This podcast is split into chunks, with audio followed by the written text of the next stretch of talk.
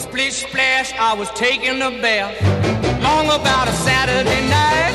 Yeah. 점심 먹고 유쾌한 시사 디저트 한 입. 최영일의 시사 본부. Well, I stepped out the tub and put my feet on the floor. 네, 시사본부 매일 이 시간 청취자분들께 드리는 깜짝 간식 선물이 준비되어 있습니다. 오늘의 간식은 컵라면과 바나나 우유가 되겠습니다. 자, 코너 들으시면서 문자로 의견 주시는 청취자분들에게 저희가 쏘고요. 짧은 문자 50원, 긴 문자 100원이 드는 샵 9730으로 의견 많이 보내주시기 바랍니다. 자, 월요일의 마지막 코너는요. 국제본부 문희정 국제시사평론가와 함께하겠습니다. 평론가님 어서 오세요. 네, 안녕하세요. 아, 이게 제가 영상으로 보고도 깜짝깜짝 놀랐는데요. 유럽에서는 이 500년 만에 가뭄으로 애를 먹고 있다. 근데 파키스탄에서는 3개월째 비가 그치지 않아서 지금 사망자가 속출하고 있더라고요. 네, 그렇습니다. 이 파키스탄과 인도 같은 남아시아는 매년 6월부터 이 3개월 정도 음. 우기거든요. 우기죠, 예, 우기. 몬순이라고 얘기를 하죠. 그런데 이번에 그 6월부터 시작된 그 폭우로 인해 가지고 음. 어린이 348명을 포함해서 지금까지 1033명이 사망한 어휴, 것으로 네네. 알려졌습니다. 어, 이 외에도 피해가 지금 굉장히 많이 속출하고 있는데 음. 이게 약간 언론마다 다르긴 합니다만 약 94만 채의 주택과 3,451km의 도로가 파손이 됐다고 하고요. 어. 교량 149개가 유실됐고 3,300만 명의 이재민이 어. 발생을 했습니다. 네네. 지금 8월 평균 강수량이 전년 대비 241% 증가를 했다고 네. 하고요. 특히 파키스탄 남동부 신드주에서는 평년보다 뭐 7배다, 9배다. 중요한 건 어쨌든 그 정도의 넘는 비가 내렸다라는 거죠. 이건 거의 음. 비가 아니고 물폭탄이 떨어졌다라고 표현하는 게 맞을 것 네네. 같고요. 지금 이번 홍수로 파키스탄 160개 행정구역 중에서 최소 116개 구역이 피해를 입었고 66개 구역은 공식적으로 재난을 선포를 했습니다. 네. 어, 파키스탄 정부도 국가 비상사태를 선포를 하고 군 병력을 파견하는 등 지원에 나서고 있지만 지금 구조 헬기를 보내지 못해서 어, 사망자가 발생할 정도로 심각하고요. 그러다 보니까 국제사회를 향해서 좀 도와달라고 호소를 하고 있습니다. 네, 그럴 수밖에 없겠습니다. 어린이 300여 명을 포함해서 천여 명이 사망. 원래 3개월이 우기긴 하지만 평년보다 한 7배 이상 비가 더 내려서 이거 물폭탄이다. 아, 구조를 기다리다가 결국 물에 휩쓸려 사망하는 일까지 이제 발생하고 있다고 하니까요. 도움의 손길이 좀 빨리 이어져야 할 것 같습니다. 자, 다음 뉴스는 이 미국의 조 바이든 대통령이 학자금 대출을 탕감하는 정책을 발표했다. 이건 네. 어떤 내용입니까? 지난 24일에 바이든 대통령이 1인당 최대 2만 달러, 우리나라 돈으로 2,700만 원의 대학 학자금 대출을 탕감해 주겠다. 네네. 이렇게 발표를 했습니다. 일단 연간 소득이 12만 5천 달러, 미만 소득자의 경우 만 달러, 그리고 저소득층을 위한 연방 정부 장학금인 펠 그랜트를 받은 경우 2만 달러까지 탕감을 해 주겠다라는 내용인데요. 음. 백악관은 이제 이 정책으로 인해서 최대 4,300만 명이 혜택을 보고 이 중에서 2천만 명은 학자금 대출 상환 부담에서 완전히 벗어날 것이다. 이렇게 추산을 했습니다. 어, 미국 같은 경우에는 대학 진학률이요. 한 66%에서 69% 사이로 왔다 갔다 합니다. 네네. 그리고 그 대학생의 절반 정도가 이렇게 대출금으로 학자금. 대출금으로 학교를 다니고 있다고 하는데 음.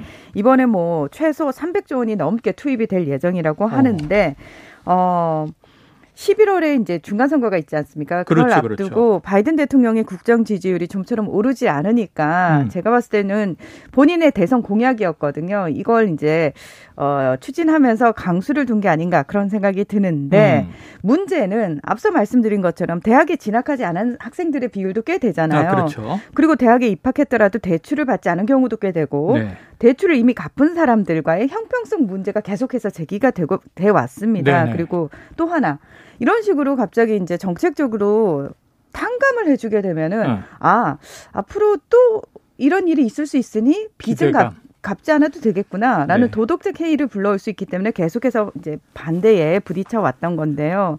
게다가 대규모 재정 지출을 의회 동의를 거치지 않고 지금 대통령 행정 명령으로 음. 사인을 했단 말이죠. 자, 이렇게 되면은 과도한 권한 행사 아니냐 라는 비판과 함께 앞으로 법적 분쟁까지도 갈 수 있다. 이런 얘기까지 나오고 있는 겁니다. 네, 얘기를 듣고 보니까 충분히 이해가 됩니다. 대출 없이 대학 그 학비를 본인이 낸 경우 이건 이제 혜택을 못 받게 되는 거고. 그렇죠. 대출 받은 사람들은 어, 이 땡 잡았네 이러면서 안 갚아도 되는 거야. 그럼 이게 이제 우리나라도 가끔 선거 때 나오지만 반값 등록금, 아예 무상 이제 등록금 지원 이런 상황이 사후적으로 벌어지는 거라 형평성 논란이 클 것 같아요. 근데 실제로 미국 내에서 찬반 논란이 상당히 격렬하다면서요. 그렇습니다. 일단 이제 이 혜택을 받는 쪽에서는 아우 만 달러 탕감 조치로는 안 돼. 더 아. 해줘야 돼. 적다. 예, 이렇게 이야기를 하고 있고요. 이제 공화당 측에서 굉장히 격렬하게 반발을 하고 있는데 이거 도덕적 해이와 함께 인플레이션 상승 압박을 높이는 부작용만 초래할 거다라고 음. 얘기를 하고 있는데 미치 메코넬 도- 공화당 상원 원내대표가 뭐라고 얘기를 했냐면 네. 학자금 대출 사회주의다. 어, 사회주의다. 네. 그러니까 사실은 대학을 가는 쪽도 완전히 빈곤층이나 서민층은 대학을 가는 비율이 적잖아요. 음. 그렇다 보니까 대학을 졸업하고 더 높은 임금을 받는 엘리트들에게 정부 자금을 지원해 주는 꼴이다. 네네. 그리고 학자금을 마련하기 위해서 군에 입대했거나 대출금을 다 갚은 사람들에 대한 모욕이다. 이런 비판을 했고요. 네네. 어, 그리고 만약에 이렇게 탕감을 해주게 되면 대학 측에서 또 학자금을 올릴 가능성이 있기 때문에 네네. 이게 또 인플레이션으로 이어질 가능성이 있다. 이런 지적도 나오고 그렇죠, 있습니다. 그렇죠. 자, 이렇게 이제 공화당 의원들이 조목조목 비판을 하니까 26일에 백악관이 공식 트위터를 통해서 과거 정부의 정책으로 여기서 말하는 과거 정부는 트럼프 때입니다. 네네. 적게는 2억 5천만 원부터 많게는 31억 원까지 채무 상환을 면제받은 공화당 의원들을 공개 비판했습니다. 어. 당신들은 이렇게 받아놓고 왜 젊은 청년들에게 이 정도도 못 갚아주게 해? 네. 라는 식으로 예, 비판을 하고 있는 거죠. 공방을 주고받네요. 예. 우리나라 식으로 하면 내로남불이에요. 뭐 이렇게 얘기를 했겠네요. 알겠습니다. 야 의원들도 또 이렇게 탕감을 받은 얘기가 이제 아. 공개되니까 예. 국민들은 이쪽에도 화나고 저쪽에도 화나고 그럴 것 같습니다.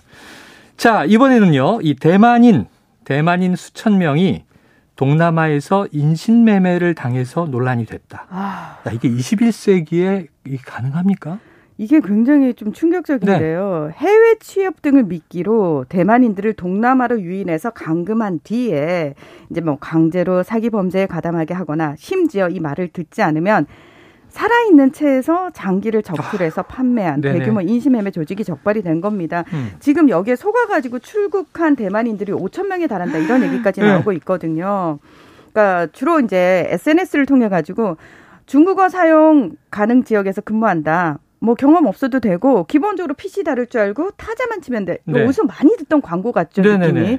그러면 급여는 최소 2,500달러다. 이런 허위 광고로 네. 18세에서 35세의 청년들을 유인을 했다고 하는데요. 아이고. 일단 어 대만 내에서 범죄 조직이 끌고 가서 동남아 범죄 조직에 넘겼다고 합니다. 그러면 이 조직들은 미얀마의 카렌족 군벌과 결탁해서요. 네. 4미터 높이의 담장으로 둘러싸인 KK 단지 안에 감금을 시켰다고 합니다. 네. 그리고 이렇게 감금된 대만인들은 주로 본국의 대만인들을 대상으로 무작위로 이메일을 발송하거나 전화를 걸어서 자신처럼 이제 동남아에 좋은 음. 일자리가 있으니까 오라고 유인하는 일을 맡았는데 이게 할당량이 있대요. 네. 이걸 채우지 못하면 전기 고문 등 가혹한 형벌을 당한 것으로 밝혀졌습니다. 아하. 뭐 심지어 앞서 말씀드린 것처럼 산채로 장기 적출을 당한 경우도 있었는데 신체 부위별로 가격을 매겨서 거래를 했다고 합니다. 야, 이게 지금 21세기에 영화에서나 아주 극단적인 잔혹범죄 영화에서나 나올 법한 일이 벌어졌고 제 충격은요. 대만이 뭐 하나의 중국 논란은 있지만 그래도 잘 사는 나라 속하잖아요. 그렇죠. 5천 명이라는 대단위가 조직적으로 이렇게 감금이 돼서 이런 끔찍한 일을 당했다. 아, 이건 그냥 일반 범죄보다 훨씬 극악한 범죄인데 자, 상당히 충격적인 사건인데요. 지금 대만 정부에 대한 비판으로까지 확대되고 있어요. 네, 이 지금 사건이 주로 발생한 곳이 캄보디아인데 네. 이쪽이 이제 굉장히 유명한 친중 국가입니다. 네네. 그러니까 중국이 일대일로의 거점으로 이제 삼은 곳이기도 하고 그러다 보니까 대만은 1997년에 여기서 이제 대표처를 철수한 뒤에 현재 외교 거점이 없는 거예요. 아. 그러니까 사건을 알았어도 외교적으로 수 있는? 대응하기가 쉽지 않았다는 어허. 거죠. 근데 이제 야당인 국민당 측에서는 눈에 민진당 차이잉원 총통의 네. 정당이죠. 민, 민주진보당 같은 경우에는 신남방 정책 표방하면서 그동안 동남아 외교 잘해왔다고 자랑했는데 네. 왜 이거 손 하나 못 쓰냐. 정책 실패 아니냐. 이렇게 비판을 하고 있고요. 게다가 이제 여기서 캄보디아에서 3천 달러의 몸값을 주고 겨우 탈출한 한 젊은 커플이 우리가 총통부에 구해달라는 서신을 보냈는데 무시당했다. 아무런 응답을 받지 못했다라고 언론에 폭로를 하니까 이제 분노가 더 커진 되죠. 거죠. 그래서 대만 정부가 지금 즉각적으로 특별수사본부 꾸리고 뭐 자국민 일부 구출하는데 성공을 했다고는 하는데 아직 300명 이상의 피해자가 현재 감금된 상태라고 하고요. 무엇보다 연락이 두절된 사람들의 숫자가 5천 명 정도 된다라는 네네. 얘기가 나오고 있으니까 이 부분과 관련해서 지금 대만 굉장히 골치가 아픕니다. 큰일입니다. 대만도 대만이지만 또 어느 나라도 당할 수 있기 때문에 국제적인 그럼요. 공조가 필요한 사안이다. 우리나라도 혹시 또 이런 일이 없는지도 돌아봐야 되겠죠. 다음은 이제 중국 소식인데요. 중국 심각한 가뭄으로 전력난을 겪고 있다. 어떤 얘기예요? 그러니까 최근에 최고 기온이 40도 이상으로 관측된 지역만 262곳에 달할 정도로 네. 말 그대로 기록적인 폭염이 아하. 이어졌었거든요, 중국에서. 그래서 지난 19일에 저녁에 가뭄 경보가 내려지기도 했는데 자, 일단 이제 비가 안 오다 보니까 문제는 강의 수위가 점점 점점 얕아지는 거 아니겠습니까? 그래서 세계에서 세 번째로 크고 중국인 4억 명의 식수원인데다가 또 중국 경제 필수적인 운송로 역할을 하고 있는 양쯔강 수위가 어. 어, 1865년 수위를 관측하기 시작한 이래 157일 만에 최저치를 기록한 겁니다. 네. 근데 어, 이 양쯔강이 여러모로 쓰임이 있는데 그 중에 하나가 어, 80% 이제 수력 발전을 음. 수찬성이 양쯔강을 통해서 하고 네네네. 있는데 엄청나게 많은 댐들이 있거든요. 예, 예. 그러니까 이제 발전이 제대로 안 되니까 발전량 자체가 확 줄어들었을 거 아니에요. 그렇죠. 그러니까 전력이 부족해지니까 음. 사실 또 수찬성에는 굉장히 다양한 공장들이 음. 있거든요. 예, 그래서 이 공장들이 15일부터 27일까지 어, 아예 가동이 전면 중단이 됐습니다. 네. 예, 그런 상황에서 또각 가정에서도 전력난을 겪고 있다 보니까 뭐 당국에서 27도까지 에어컨 틀지 마, 6층 이하는 음. 엘리베이터 사용하지 마. 물과 에너지 아껴라 이런 공문까지 내려보낸 상황이고요. 음. 뭐 담수호의 그 수위도 굉장히 떨어진 상황이고 그러다 보니까 식수난을 겪는다거나 또는 농작물 피해를 겪고 있는 지역도 상당히 많다라는 겁니다. 네, 이해가 됩니다. 자, 댐 수위, 이 강수위가 내려가서 뭐 물이 못 떨어지니까 수력 발전이 안 되고 전력이 부족해서 악순환이 계속된다. 자, 중국 정부 가끔 이런 얘기 나오는데 인공 강우 실시 효과가 좀 있었을까요? 네, 일단 뭐 충칭시에서는 효과가 있었다라고 얘기를 하는데요. 중국 정부가 사실 우리 인공강우 실시했어요라고 밝히는 경우는 거의 없거든요. 네네. 예. 근데 이번엔 밝혔다는 건 그만큼 민심이 흉흉해졌다 이런 의미라고 볼 수 있겠죠. 네. 예.